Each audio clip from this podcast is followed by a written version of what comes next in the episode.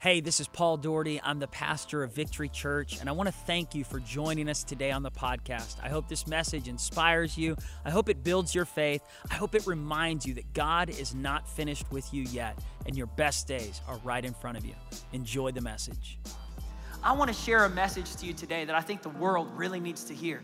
And I heard the statistic that 4.4 billion people in the world do not feel loved. They do not feel accepted. They do not feel uh, like anybody cares about them. They, they, they come into work, they go to school, they're on their campus, they're in their home, and they don't feel loved. And so, the message today that I want to bring to you in this series we've been in on St. Paul is nothing but love. Turn to the person next to you say, I got nothing but love for you.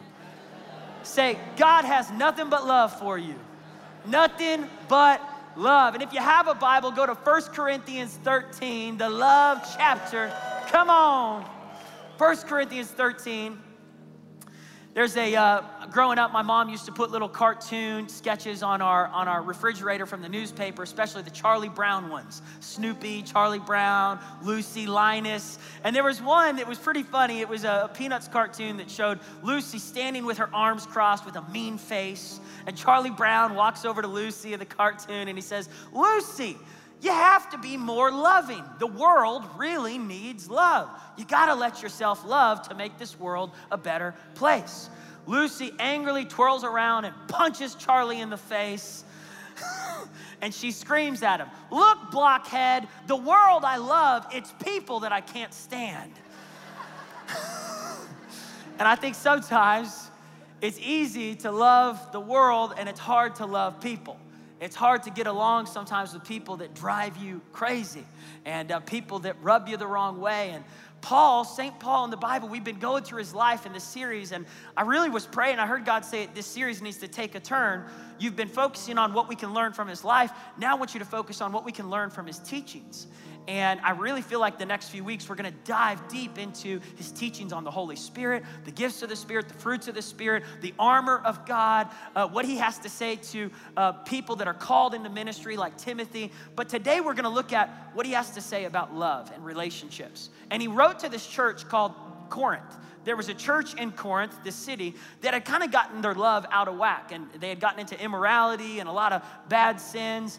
And then they started majoring on the supernatural gifts. They started getting excited about miracles and, and like speaking in tongues and um, angelic experiences where they would see angels. And it was like awesome, but they didn't get along with each other. And Paul said, you've got everything out of whack. Your, your theology is out of balance. And so 1 Corinthians 13 was written to this church, and I believe it's so pertinent for 2018 for the church at large today because our society could use a little bit more love. Amen? And so this is what Paul says in 1 Corinthians 13, verse 1 If I speak in the tongues of men or of angels, but do not have love, I am only a resounding gong or a clanging cymbal. I've got my gong with me here today. Paul says, if you catch me speaking in tongues, but then turning around and being rude to my neighbor, here's what my tongue sound like to God's ears.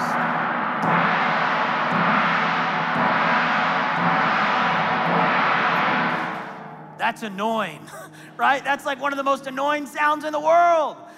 And yet, Paul says that's what we sound like in God's ears when we come to worship and we're like smiling and we're worshiping and yet we turn around and we start talking bad about another person, our worship sounds like this.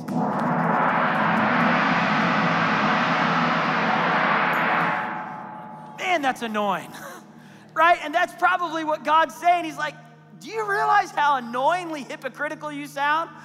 Because you, you, you speak worship out of your lips, but then you speak hateful words to your brother. You discriminate against your sister. You look down upon people that you are, are you feel superior over. And he says, Your love is out of whack. Paul says you can actually speak in tongues and miss the mark in following Christ. You can have uh, the most persuasive communication. He says, well, let's say I have the gift of prophecy, and I love the prophetic words. I love hearing a good prophetic message. He says, let's, I, let's say I am smart, that I understand all the mysteries and have all the knowledge in the world. And let's say I have faith that can move mountains. Now, listen, faith is important.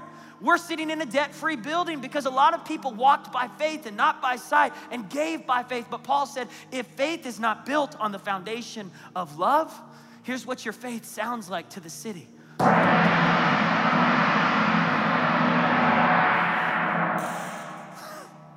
I'm so glad that we go to a church that's loving our community, that's loving our city, that we're not just a church that's so prideful in our faith, but we're a church that bleeds compassion. If you cut this church open, we're gonna bleed with compassion. We're going to bleed with love for all people. That's what Paul was trying to get this church in Corinth to be. He said, Listen, you've gotten so big on your knowledge, you've gotten so big on your faith, you've gotten so focused on supernatural experiences and awesome church services. But he says, if, if love is not in your church, then you're just a resounding gong in God's ears. You're just a clanging cymbal. You're, you're really doing nothing. He says, let's break it down even more. If I give all I possess to the poor, now hold on. Now, Paul is separating extravagant generosity from love. He says you could have extravagant generosity, but if you don't love your neighbor, here's a, here's a good example. Let's say I'm, I'm coming out in the church and I'm walking out after service, after the 11 a.m. service, and I'm walking through the crowd, and, and people are walking out to their cars, and I say, you know, how you doing? What can we do for you? And, and someone comes up to me and says, Pastor Paul, I know we haven't met. I'm new to the church, but my family's going through some tough times. Could you help us out? And let's say I give all that I have. Let's say I, I say, yeah, I'm gonna help you out. I'm gonna give as much as I can. Here's all my money. But then I go home and I, I look at my wife and I get angry at Ashley and my kids come in the room and I get angry at my kids and I throw a desk down in the house Paul says you can be extravagantly generous to the world and still miss the mark at loving the people that are right in front of you. What good is it if we give all we have to the poor, but we don't actually love our own family members? We don't love one another. 4.4 billion people in the world don't feel love. That's 60% of the planet. How important is a message on love?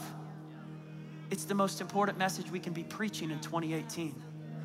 If all I preach is messages about you breaking free, getting out of your handcuffs, but then you go home and you slap your wife and you cuss out your kids, and then you look at the mirror and you cuss yourself out and you self hate yourself, right? Then we're missing the mark at Christianity because what good is it to break out of our bondages and then go home and be in the bondage of hatred towards people right in front of us? A lot of us get excited about the messages that are all about me succeeding, prospering, doing something awesome. And then when it comes to me loving my neighbor, it's like, I already know about this. This is for somebody else. I'm gonna listen, but I'm not really gonna listen. Today, I pray for no distractions because this is the most important message you could hear in 2018.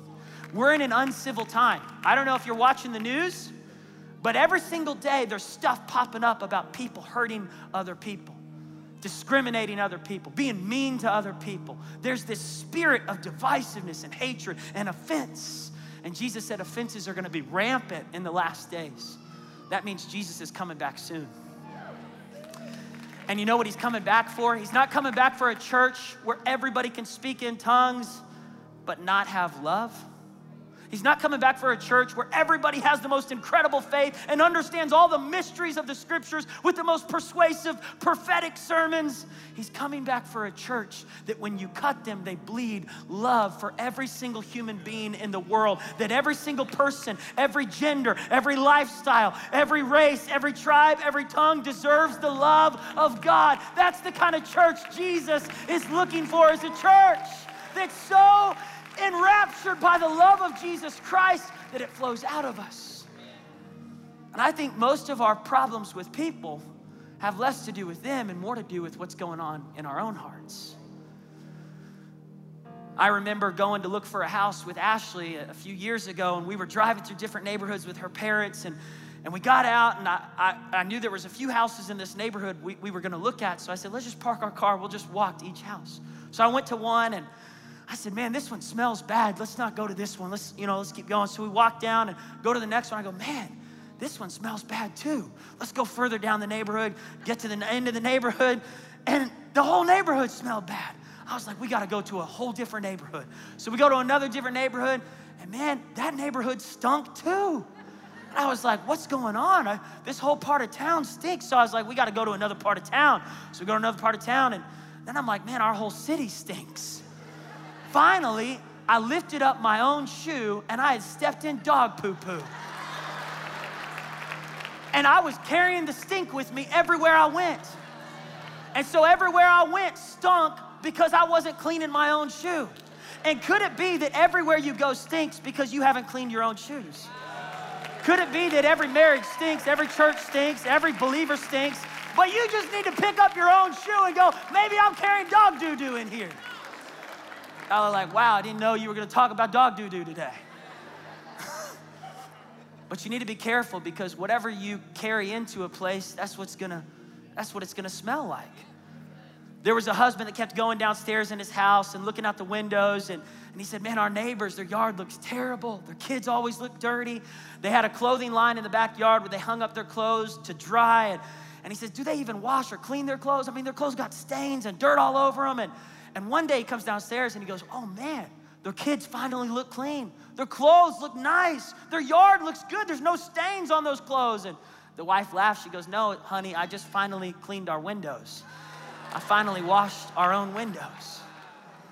See, here's what happens with our love walk. If we're not careful, we get so focused on all this other stuff. And, and by the way, we're still sounding like that noisy gong, that clanging cymbal. But what happens is our heart starts out pure in life. But then over time, we go through difficulties. People say mean things to us. They do mean things to us. Someone cuts us off in traffic. Someone cusses us out. One of our family members rejects us, someone close to us betrays us, and we get dirty. And when we get dirty and we don't clean it, our love gets tainted. And so our heart, by the way, where is love cultivated and where is love destroyed? It's in the heart. It's in the heart. It's in the heart. Proverbs 4, verse 23 says, Guard your heart above every single part of your body because your heart springs the issues of life.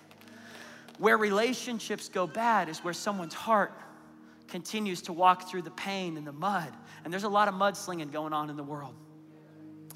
And we go through these difficult things and our heart just gets dirty and dirty and we're not guarding it and we're not protecting it and we're not allowing God's love to clean it. Now I like to make macaroni and cheese. Anybody like making macaroni and cheese?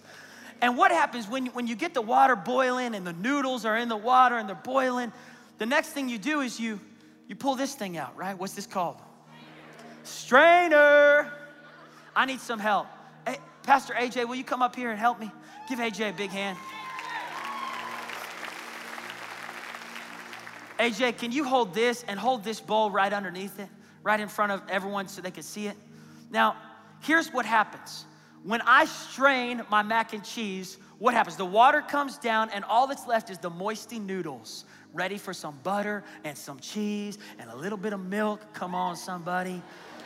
I like some mac and cheese. But in the same way, when your heart gets dirty, when you're hurt by people that you thought were gonna be there for you, when they do mean things to you, when people say stuff to you, when they reject you, 4.4 billion people in the world don't feel loved. And hurt people hurt other people.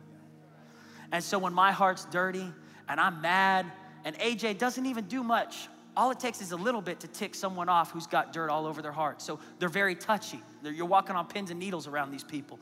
And I get mad at him.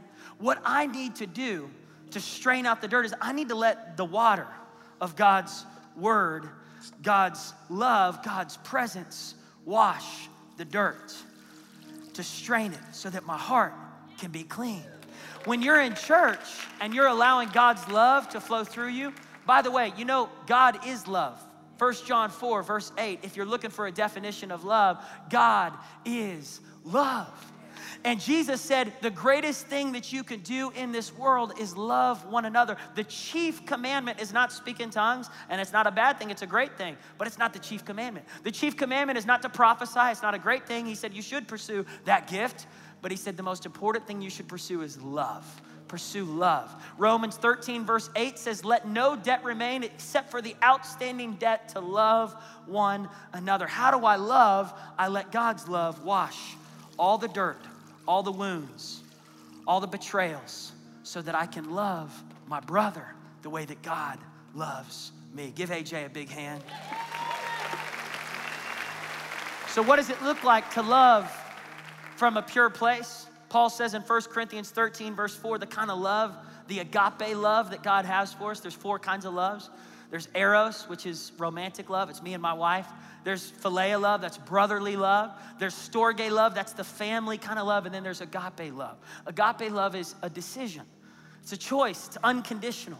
In other words, it's not me reacting to what you do to me, it is my choice to love you. More than a feeling. Come on, somebody.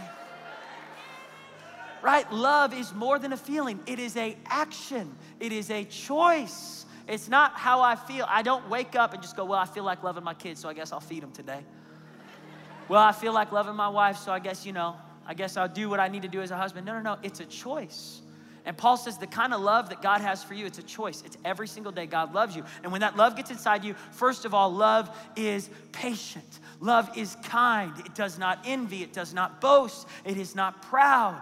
It does not dishonor others. It is not self seeking. It is not easily angered. It keeps no record of wrongs. Love does not delight in evil, but rejoices with the truth. It always protects, always trusts, always hopes, always perseveres. Love never fails. How many y'all use that passage at your wedding? Y'all like, I don't remember, man. It's been a long time. Love never fails. So let's look at this just all together. Love does, and by the way, love does. It is an action, it's a verb. Love, love, love is a verb. It is not just an adjective, it's a verb. Love does walk in patience. How many y'all, your patience gets tested by the people in your life? Oh, okay, yeah. We could preach a whole sermon just on walking in patience with people. That's what Paul was talking about. My kids, man, they test my patience. A few weeks ago, my son Liam, he was just talking back to me. He was talking back to his mom. Then he was hurting his little brother. And so we give our children spankings in 2018. We still believe in that. We believe that you can save a child's life by giving them a little spanking, a few spankings on a daily basis. No, I'm kidding. I'm kidding. Only when necessary. Um, but that day I had to give my child some pow pows. And, and it had just racked up. And by the end of the night, man, I was just exhausted. And so I just lay him down. I go, okay, Liam, night, night. And he goes, what about story time? I go, you know, you hurt your brother a lot. You did some stuff. And so we're, we're going to lay you down early tonight. Come on, early bedtime. Thank you, Jesus. And, um, Y'all are like, that is mean. Hey, listen, he was really mean that day. So I start to walk out of the room and he goes, Daddy, Daddy, Daddy, I gotta tell you something. And I was like, What is it, Liam? And I walk back into the room and he says, Daddy, come close, come close. I said, What is it? And he said, Daddy, you're the best daddy I've ever seen in the whole wide world. And I just felt so convicted. I, you know, start tearing up and I go, Thanks, Liam. I go, You mean that? And uh, he was like, Yeah, now what about me?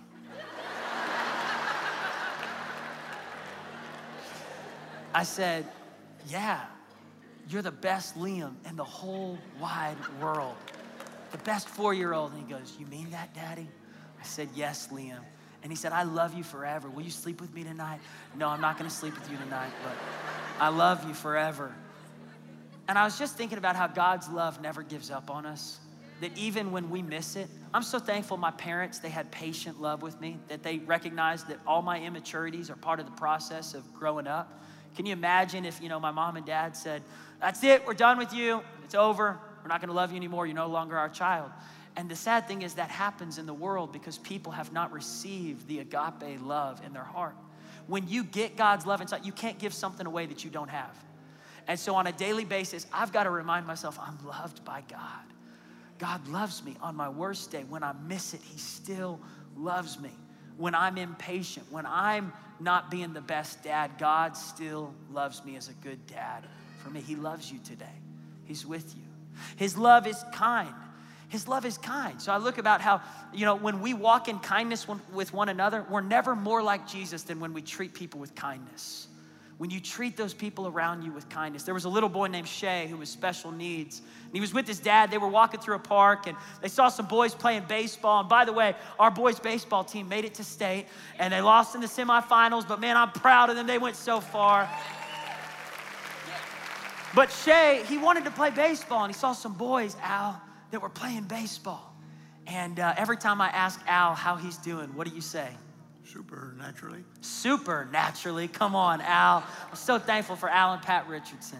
But you know, I was I was thinking about this story. Shay wanted to play baseball. He's special needs. He, you know, he sees these guys playing and they were really good. And he says, God, I come play? And so they looked at him. And at first, you know, these middle school boys, they were judgmental. They were really rude. They were like, ah. but one of the top players, all it takes is one, one boy, one girl to take a stand to be kind to the kids in their classroom, to invite a kid to sit at your table at lunch.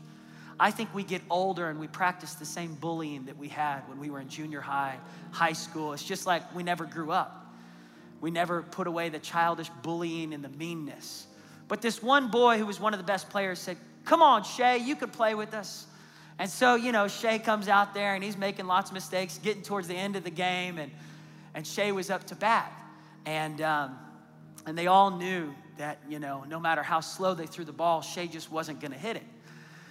And so the pitcher was the one who accepted Shay. He walked all the way off the mound, got right in front of Shay, and said, Shay, I'm gonna throw it right here. And, and all the players recognized what the guy was doing.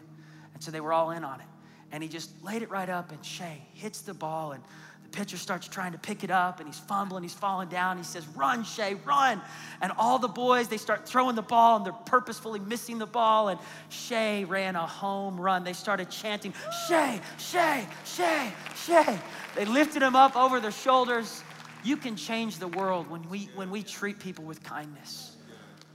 Every day should be a Shay day. Every day should be a day that I find a Shay in my life that I can show love to. I was at the gas station a few weeks ago walked in and just felt in my heart to encourage the woman behind the desk. And man, when I did, she was just so thankful, tears streaming down her face. I could pick up that no one had been nice to her that day. This has happened multiple times where my wife and I will be at a restaurant and the waitress, you could tell she's just stressed out, or the waiter stressed out. Everyone's, all the tables they're trying to cover, and it's just a lot. And, and some people aren't leaving any tips. And when we can just show kindness to people, man, we can show Jesus to people when you can just say, Man, I don't know the battles that you're walking through, but I'm gonna walk in kindness towards you. And then it says, Love. Love rejoices in the truth. It always protects. And that word right there, always protects is, is in, in connection with love covers a multitude of sins. When we love people, we're covering over their sins. I'm not broadcasting your mistakes on Facebook. I'm not telling everyone, guess what so and so did. Uh, love always trusts. I'm not suspicious. It always hopes. I'm believing the best in people, always perseveres. Love never gives up. But here's what love doesn't do love does not envy people. Love does not boast about itself. By the way, when you envy someone, it's because you've got a low value of yourself and you have a low value of God's love. You think God's love is only big enough to bless some people and that He's gonna not bless you. I can celebrate others when I have a view of God's abundant grace, that He can bless them and He can bless me. He can cause them to succeed, He can cause me to succeed. So I'm not gonna be envious. Boast, boastful. Love is not boastful. Love does not pride itself over others, love does not dishonor people. Remember, when your heart is clean, you're able to honor people better. Love does not seek selfish desires. Love does not get easily angered. You might have heard this story. There was an actor that was hired to play the part of Jesus in the Passion Play out in the Ozarks near Branson, Missouri. Anyone ever been to the Passion Play before? It's kind of like our Easter play. And, and so this actor, he had just gotten hired on. He really needed the job. He's playing the part of Jesus. Well, one day a heckler shows up, starts heckling at Jesus, shouting obscenities at him. And man, Jesus just got ticked off. I mean, the actor who's playing Jesus, he drops the cross, walks over to the heckler, punches him in the face, and goes back and picks up the cross. the director sits down with him, CJ, and he's like, Listen, sir, I can't have my actors, especially Jesus, punching the audience members. And he goes, But man, listen, that guy was really heckling me. He was shouting mean things at me. He was totally cussing me out. And he said, Yeah, yeah, but I can't have Jesus punching people, bro. He said, I'm gonna have to fire you. He goes, Please don't fire me. I need this job, man. I lost my last job. Please let me keep this job. I really need this money. And he's like, Okay, all right, all right, I'll let you one more chance. So the next day, the heckler comes back, and man, he's worse than before. He's just shouting mean stuff, and Jesus is telling himself, Don't do it, don't do it, don't punch him. But the actor, you know, he's just getting frustrated. Finally, the heckler gets so close, Jesus drops the cross again, punches him in the face. The director said, It's over, you're done, I can't have you. And I wonder if some of us are, are good at acting, but when push comes to shove, all of a sudden the real, the real hurt comes out because we haven't been dealing with the pain. We're good at acting like Jesus. So one side, one side looks clean. But the second someone starts touching the areas that I don't want them to mess with in my life, the second someone starts messing with me, talking about my mama, oh, you don't want this side to come out. This side, this side is crazy. There's two parts of me. You don't want to see this part of me. Can God clean all of you? Can He have all of your heart? Can He help you to love the least of these? Can He help you to love the people that treat you the worst? Love is not easily angered. Love keeps no record of other sins. So I'm not tallying up the score going, AJ, you did this last year, you did this last month. I've got, I've got 10 scores of the times that you missed it. Love keeps no record of wrong. Some of us are great bookkeepers on other people's sins, and we just need to go to the fireplace and throw it into the fire and say, I'm letting it all go. I'm forgiving them. I'm not gonna hold it against them anymore. Why? Because it taints our love. It prevents us from receiving love and it prevents us from giving love. Everybody say, let it go. Because what the world needs now is love. That's the only thing that there's just too little of. What the world needs now is love not just for some, but for everyone. Come on, church, give yourselves a hand. All you need is love. And we all need love. We all need God's love.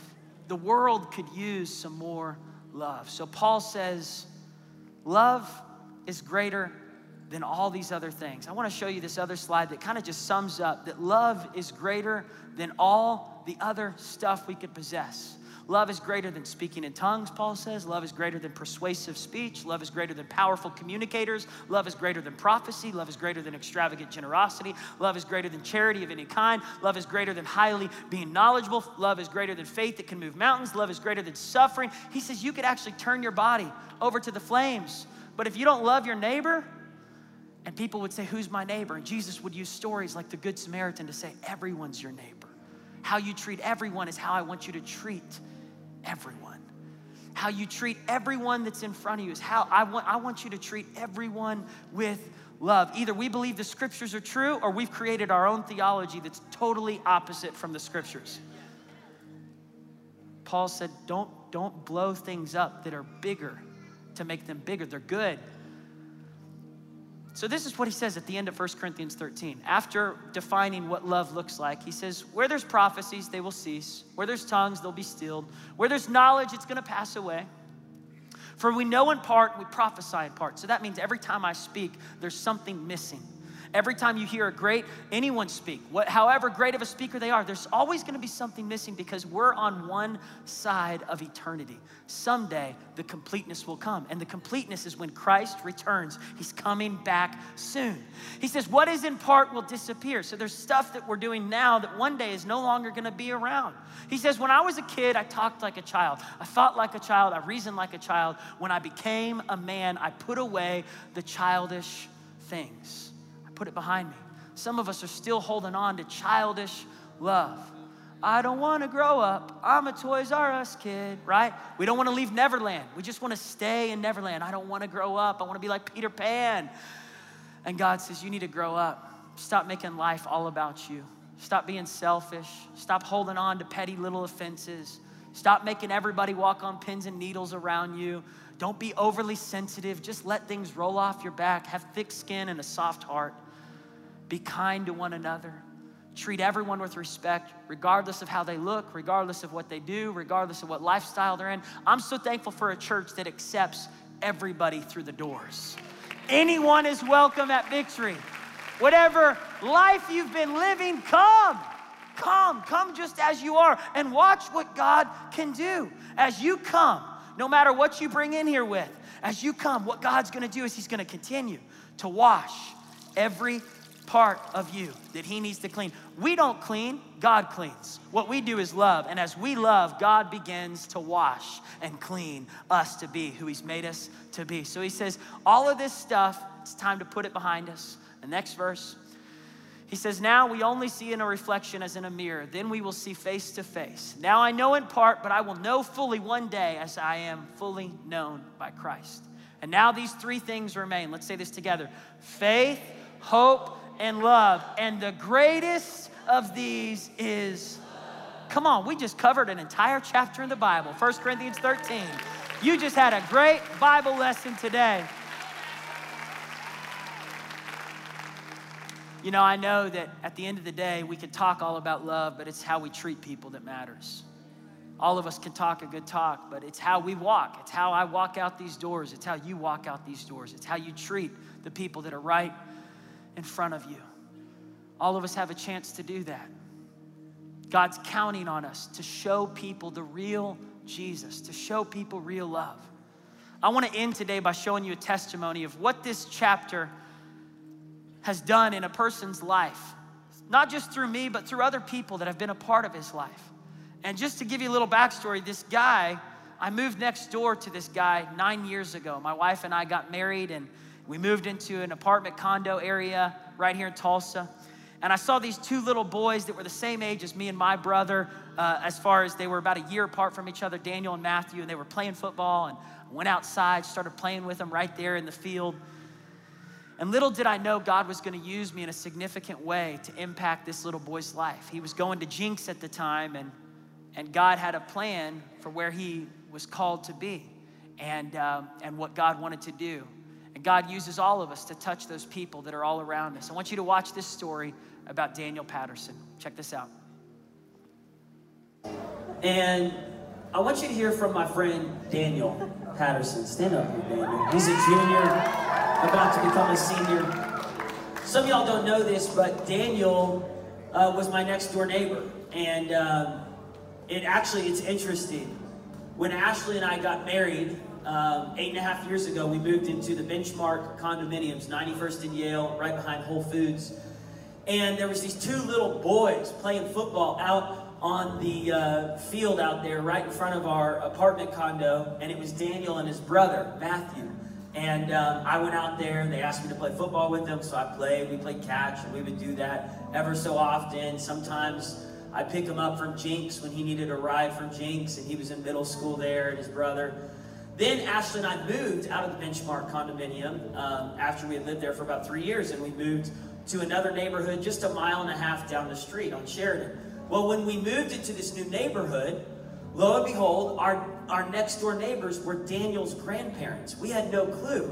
So all of a sudden, Daniel's like coming over, and I'm like, What are you doing? And he was like, Well, turns out that my grandparents are your next door neighbors. I was like, Are you serious? So then um, his grandparents went on to be uh, with the Lord. They um, passed away, and they gave the house to Daniel and his mom and brother. And um, I was there during that time when his brother also passed away and uh, got to be there with Daniel. And I remember many times just, you know, Daniel and I talking on his front yard or on the basketball um, goal on his front yard right there on his driveway. And we would talk about his dream of playing basketball and potentially someday going to Victory Christian School. He was at Jenks and we prayed. And um, I said, hey, there's an open house coming up soon. This was a couple years ago. I said, there's an open house at Victory Christian School. You should go to it. So him and his mom went to it, and he like calls me afterwards. He's like, "What the heck? Are you kidding me?" He's like, "Did you tell them I was coming?" I was like, "No, I didn't tell them you were coming." He was like, "No, no, you must have told them because I just won the scholarship to go to Victory Christian Woo! School." I said, "What?"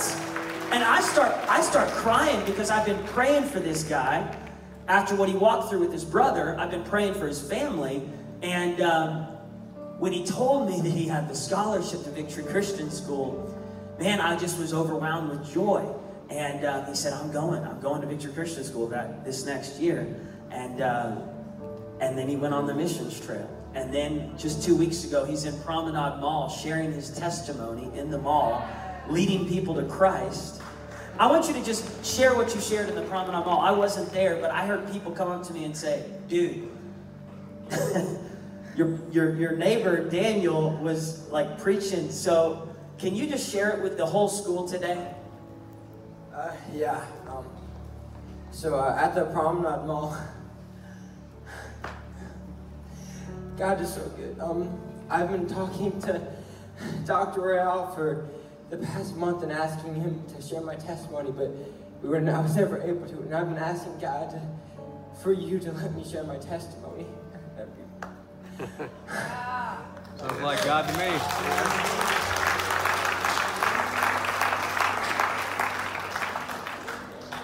Okay. Um, so three years ago, um, I was just a normal kid. I, I played football at Jenks, and I was just a normal kid. Then I came home, and my, my brother, he wrote a suicide note. And, and after that, um, he promised me that he would never do anything like that. Uh, six months later, um, he, uh, he, uh, he killed himself. And after that, it was one of the toughest seasons of my life. Um, I went through a severe depression. I had uh, major suicidal thoughts. Uh, I almost went to a place called Shadow Mountain. It's a place for Irish teens. I didn't go, but I almost did. Uh, I had severe trust issues. Like I, I couldn't trust anybody because of my brother lying to me. And I had these uh, severe panic attacks where I would not move for hours at a time. And at this point, my life was a complete wreck. But at the same time, God's love was reckless for me. That's right. God led me to victory, and um, I started going here. And uh, ever since then, dude, I started going to Victory Youth, and I realized the importance of a personal relationship with Jesus. Not just a checklist going to church, reading your Bible, but knowing Him personally. And ever since I did that, going to Victory Youth, I had no more depression, I had no more suicidal thoughts. And my life, I had no more panic attacks. I could actually trust people. And my life was just completely changing. And um, so, two things to get out of this. Um, number one, uh, God, God's called me to share my testimony, to be a pastor. So, I've been sharing my testimony. I've been preaching here at the Little Kids Chapel at my church. So I would say, I encourage you guys, God wants to use you where you're at and ask yourself, what light can you bring to this world and are you sharing it? Yes. And um, here's the second thing. I want to let you know that God accepts you for who you are. Whenever I rekindled my life to God, my life was had depression, I had suicidal thoughts, I was addicted to pornography. I had all these wrong things. But God accepted me for who I was. And maybe you're out there today and you're like, man, I, I sinned. I went off the wrong path. And I just want to let you know that God accepts you for who you are and that He loves you for who you are. It's powerful.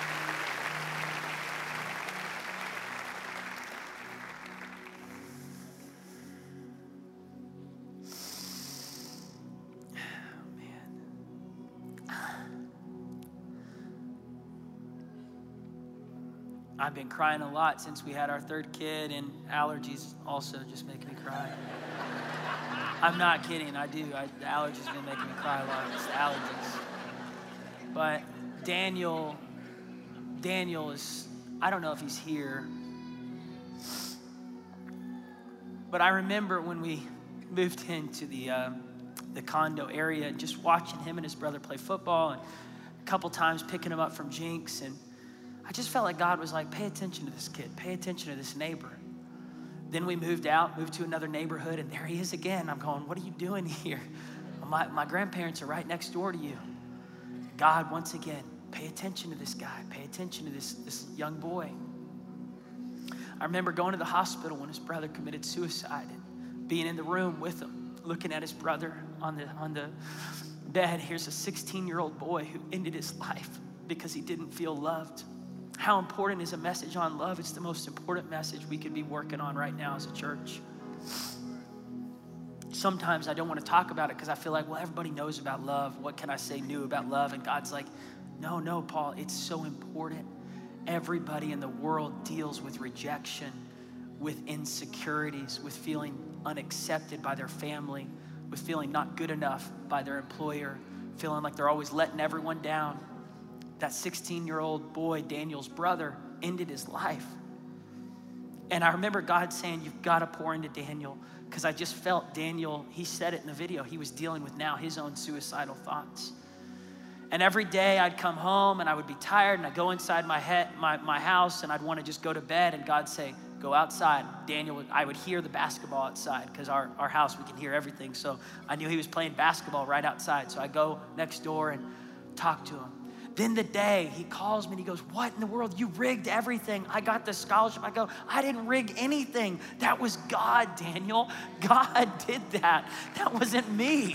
And he's like, Are you serious? I still think you did it. I go, No, it was God. Can I tell you today, God's marked you? He's marked you with his love. I was meeting with a young single guy this last week who's going to pastor a church in St. Louis and and um, he was telling me how he's been in Tulsa and how he still hasn't gotten married yet. So I posted on Instagram, hey, this dude's anointed and he's single, by the way, ladies. And he sent me a message later that night, LOL. He goes, I'm getting all these new follows on Instagram. He goes, Bro, you made me a marked man. I said, You are a marked man. You're marked by God's love. And, and I want you to know today, God has singled you out. He's got special things in your future. He's not finished with you yet. He loves you. And his love is not meant to stay just with you, it's meant to be shared. God placed Ashley and I in that neighborhood, in the neighborhood we're in right now, specifically for Daniel. There's Daniels in your life that are waiting for you to pour into them. They're waiting for you to love them, to accept them, to sit down. And here's what love looks like it's words, so I'm encouraging them. It's so it's text messages. It's any way to communicate. I, bro, you're awesome. You're a mighty man of God. It's my body language. It's my actions. I want you to stand your feet all over this room as we get ready to dismiss. If you're here right now and maybe you feel hurt, maybe you feel wounded, we're going to dismiss in just one minute. But I want you to see this again. What was happening in Daniel's life is God was straining out the wounds, the hurts, the insecurities that Daniel had been hurt by life, his brother's suicide, his, his family, all the stuff they had walked through, the, the labels that people had said over him. But what God was doing is God was saying, Daniel, just come right here. Come right here in the presence of God. The love of God is going to wash over you. And I'm going to show you who you are. I'm going to purify your heart. Today is your day. I want you to bow your heads and close your eyes. If you want to just come down to the altar, you can. But if you're here today and you say, Paul, I need God's love, I need His forgiveness, I've been beating myself up, I've been making all these negative words and thoughts, today's your day to receive His love. If that's you, raise your hand. All over this place, you're saying, I need more of God's love flowing in me, flowing through me. Hands are going up all over this place. Maybe you need to forgive your mom. Maybe you need to forgive your son. Maybe you need to forgive your husband. Maybe you need to forgive your ex. Today's your day to do that. You say, Man, I need forgiveness. I need to forgive some people that have hurt me. I need to forgive myself. If you're raising your hand, just step down to the altar. Come and join me. What the world needs now is God's love more than ever before. There's people at your school, at your workplace. Half of the world is waiting for someone to love them. And today, you've got to get God's love inside you. Let the love of God wash you. Timmy's just going to lead us in this chorus. And let's just begin to sing all over this place. Come down to the altar today.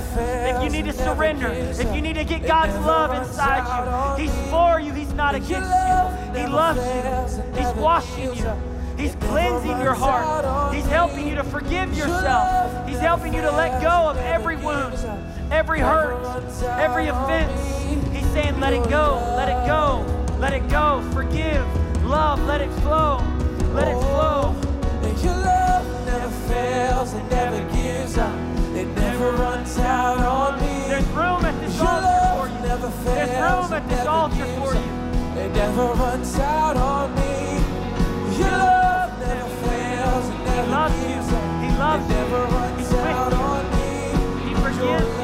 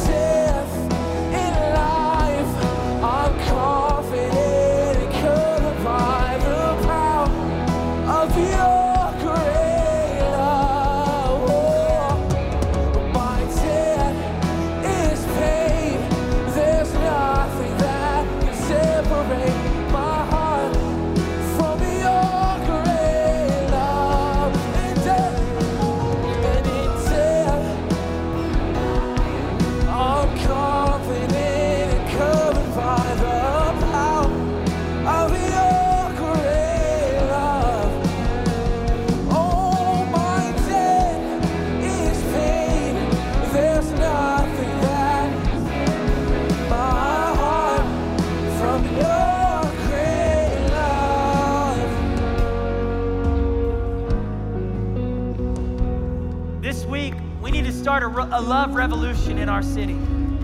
And I want you to go out and love people with your words, with your actions. Look for somebody who could use a hug this week in your office, in your family. Just go and give them a hug. Maybe you're not that kind of person, but just go up, give them a side hug, give them a handshake. Just say you're a champion. You're doing better than you think you're doing. God's with you, He's for you. Just be surprised by the love of God that's going to flow through you. Send a text message today. Say, I love to someone this week. Show the love of God. The world needs that. It could change the world forever. Let's pray this together. Say, Jesus, thank you for your love. Thank you for loving me. Thank you for being patient with me, being kind to me, showing me how to love others. Thank you for your forgiveness. You died on the cross for me. You rose from the dead to give me life, to show me love. Nothing but love. Lord, wash my heart from all the wounds, the offenses, the labels, the hurts. Reduce me to love. Reduce me to love. Nothing but love. Help me to love people the way you love me. In Jesus' name. Amen and amen. I love you, church. God loves you. Go love each other. Happy